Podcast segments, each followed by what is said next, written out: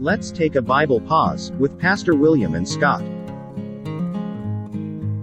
He says in Matthew 6 8, Jesus says, Your Father knows what you need before you even ask Him. And the responsibility is that we should lay aside all our anxieties, which is a lot of, uh, some Christians have problems with laying worries aside. I know um, I have someone very close to me who likes to worry a whole lot. Um, but he's, uh, he brings out the verse 1 Peter 5, 6 through 7 that says, Humble yourselves, therefore, under the mighty, under the mighty hand of God, so that at the proper time he may exalt you, casting all your anxieties on him because he cares uh, for us. Did you have anything to add to that or?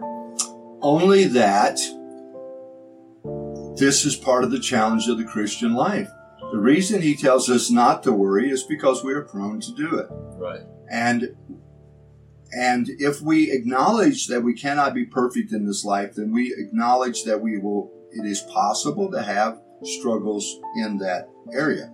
But when we have struggles, and what Jesus is is not Jesus is not saying just turn it off like you would radio and you don't have to worry about it. Jesus is saying focus on other things.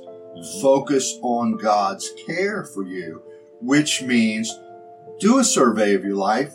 See how many times God has come through. See how He's met your needs and rest in that provision. Uh, don't, don't wring your hands trying to figure out how to do it, but say, okay, Lord, I know you've helped me in the past. You've always come through.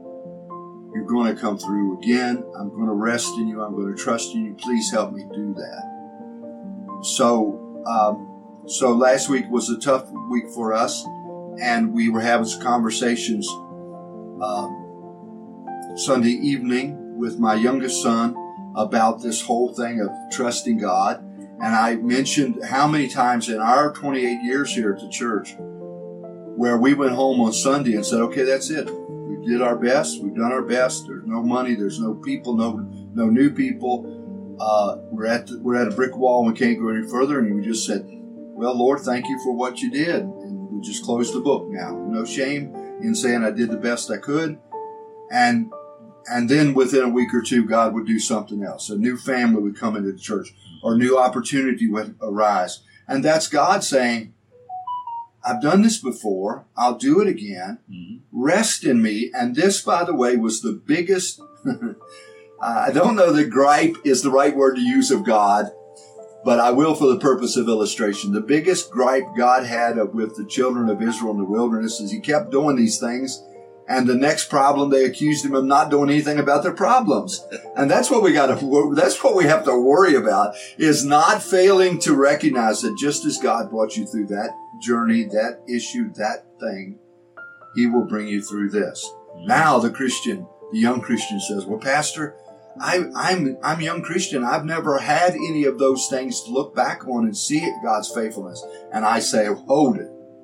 Because if you understand how you came to Christ as a Christian to begin with, then you have seen the work of God in keeping you. That's awesome. Wow. Man, I'm telling you, the book is full of riches and beauty, isn't it? Yes, it is. And it, it, it keeps getting better and better. The more you read it, the better it gets. The better it gets. And, and again, and plowing the field of these different facets, there's different colors in the prism. Mm-hmm. Don't just say, oh, I like red and, and be done with it. Yeah. I but, know that. I've heard that. Yeah.